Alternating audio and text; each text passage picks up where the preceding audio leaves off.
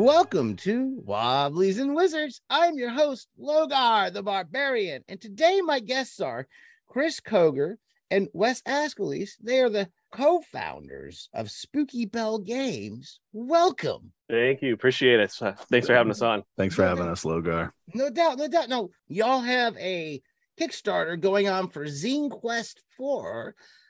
Could you tell us about it? Uh, yeah, absolutely. Wes and I are working on this project called Beyond Deep.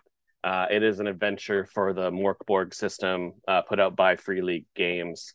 Uh, we're big fans of Free League and of Mörk Borg in particular. Um, and they have a, a very cool license that really encourages creators to make 30 party content and you know get things out into the world. So uh, yeah beyond deep you know it is Mörk Borg it's got weird creepy monsters in it and uh, kind of bizarre magic items.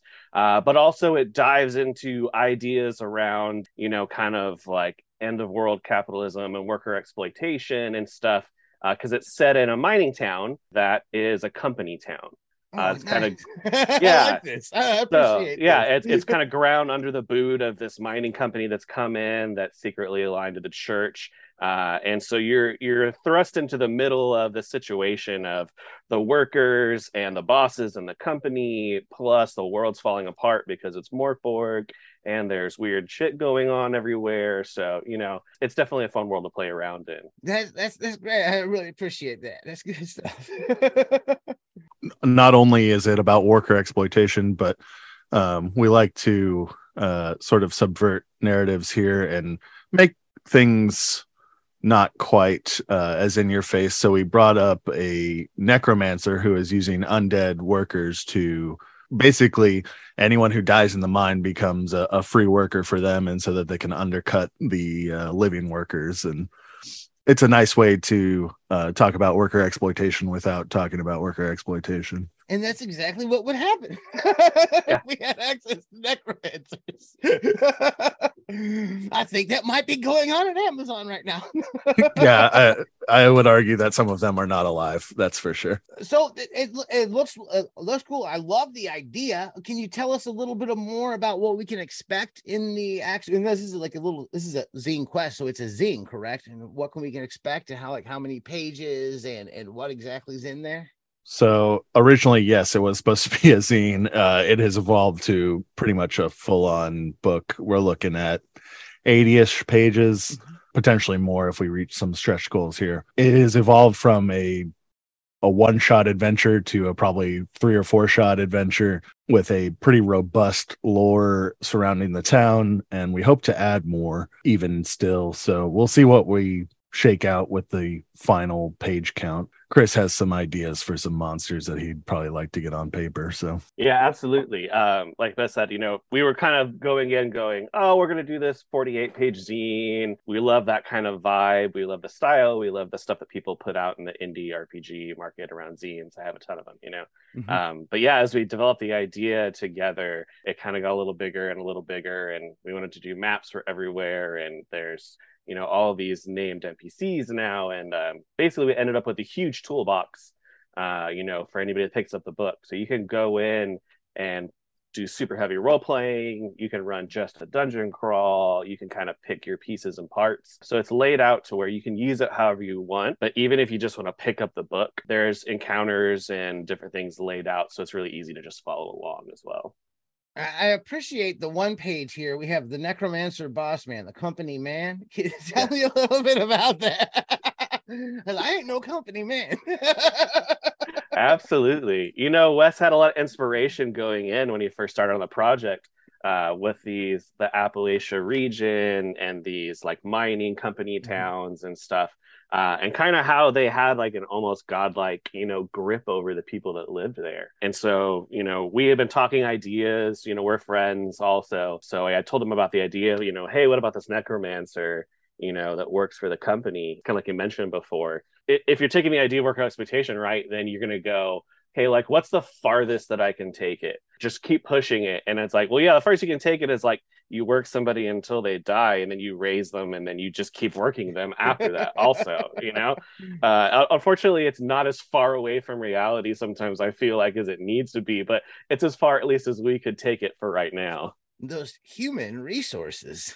Yeah, yeah, exactly. it also nicely touches on something that did happen in company towns where basically the father goes into the mine he has a boatload of kids and they also all go into the mine that's similar to working after death there and then not only that if you are the survivors to a uh, horrible mine accident the family yeah you're still owned by the company they own your house they own your land it's it's kind of a, a scary concept in and of itself. So, you know, why not put some monsters in there? Yeah. And there's even actually a mechanic in the game. You can literally sell your soul to the company store and they will give you scrip, you know, worth silver so you can buy stuff.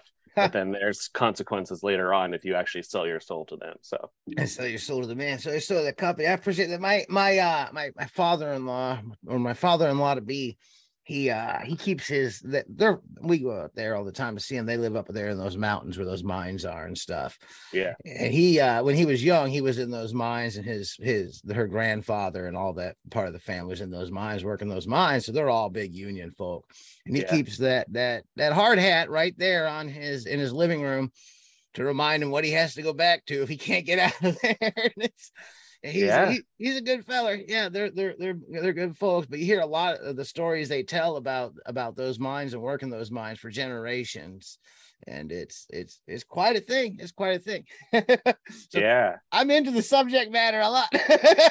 Appreciate it. yeah, man, it's great. You know, and if you like look at uh, yeah, we're talking about our project, but like you know, you look at the United States, right? You look at like things we don't learn a lot about in history. You're talking about you know having family right connected you know through your loved one uh, who is part of that world. You know in 1921 you know basically 100 years ago there was like a full out battle the battle of blair mountain you know that was mining workers versus state cops and scabs that the mining companies were bringing in. Uh, they brought in military later on you know like thousands and thousands of people you know, and and miners unionizing and trying to get decent, you know what I mean, working wages oh, and yeah. conditions and stuff. Uh, you know, so that's like kind of the history of our country. And so well, you know, while not all that is buried in, that's kind of like a lot of the underlying ideas for going in. And what better world than Mörk Borg that's literally you roll a dice to see if it's the day the world ends. You know, uh, if you're at the end of the world and in the middle of the apocalypse, then how do you handle all of that stuff? We had uh, sometime in the last year, we had on uh, Jennifer. I don't want to say her last name wrong, I, so I, I know it starts with a name, but I, there's two names I'm confusing.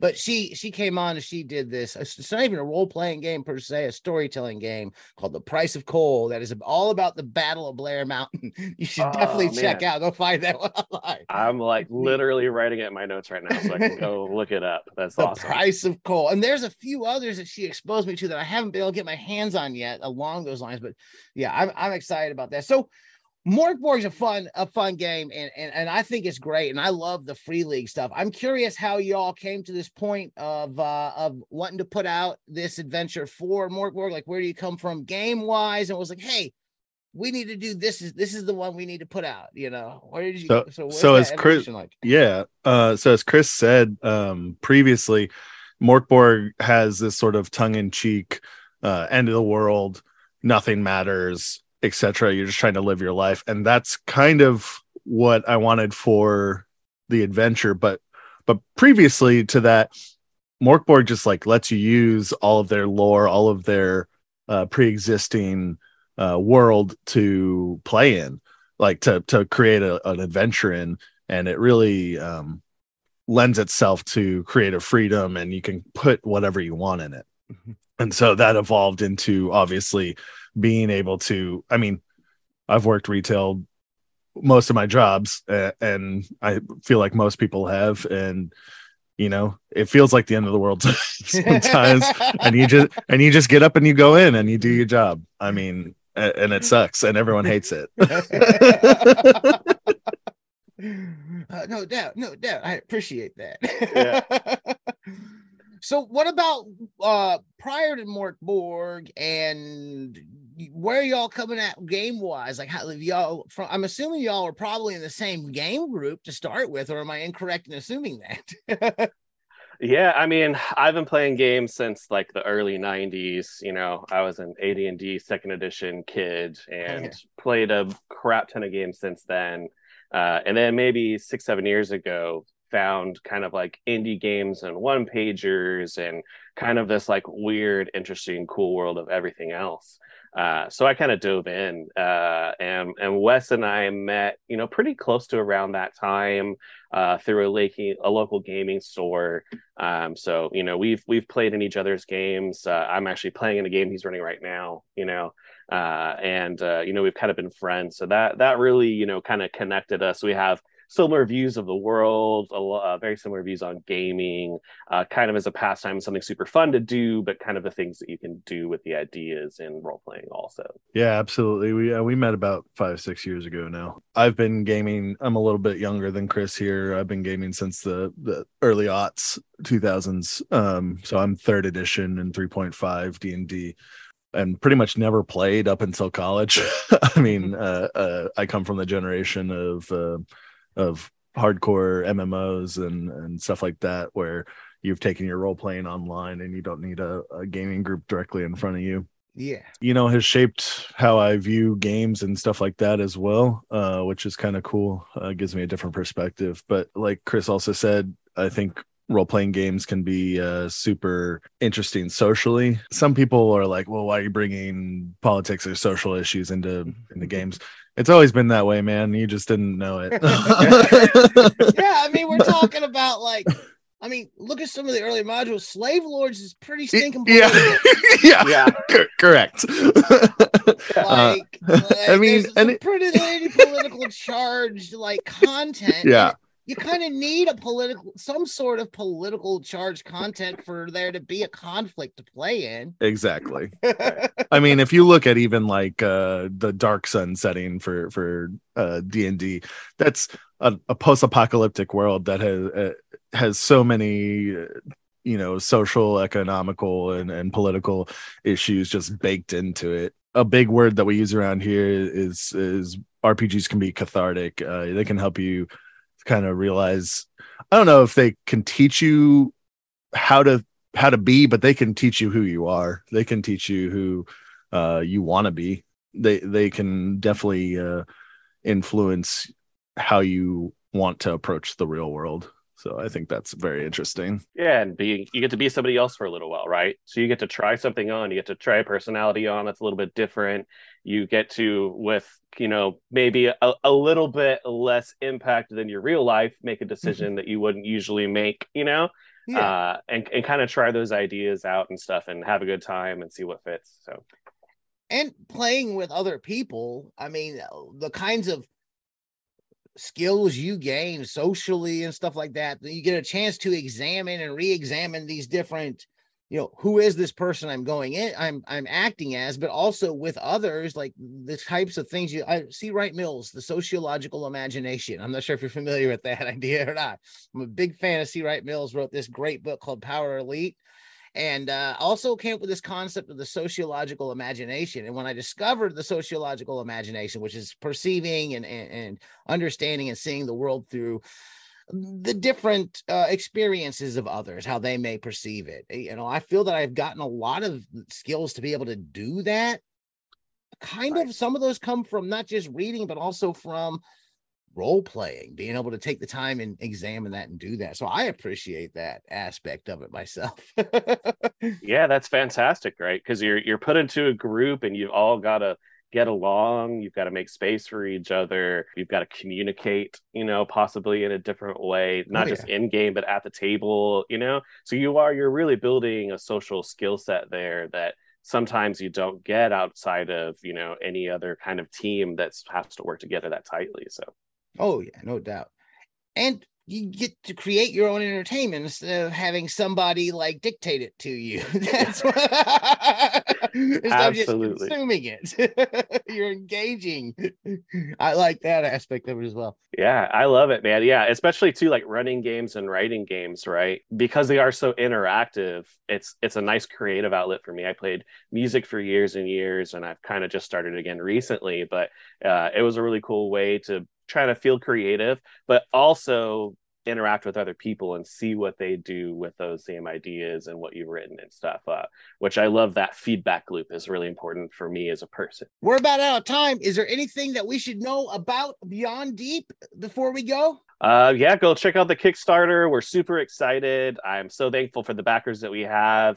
Uh, we're just over 130 backers. We're about 300% over our goal. The Kickstarter runs until the end of August. So hop on Kickstarter, take a look around. Zine Quest is super cool. There's a bunch of amazing like projects on there hopefully we make enough money that I can pay off my bill for all the stuff that I'm backing. You know, that's what I was gonna say. Is uh, yeah. I, I, have probably a good ten zines coming down the pipeline.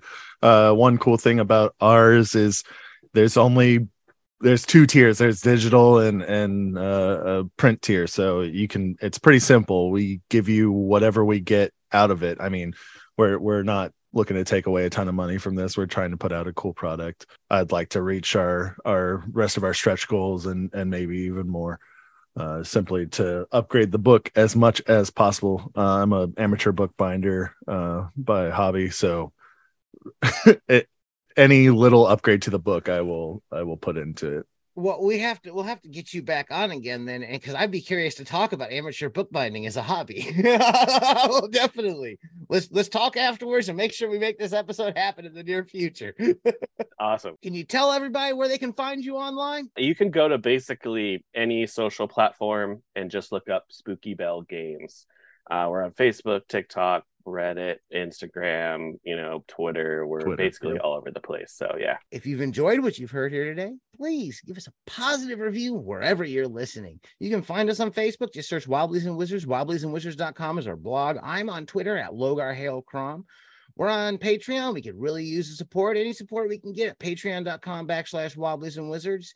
And as always, keep those dice rolling.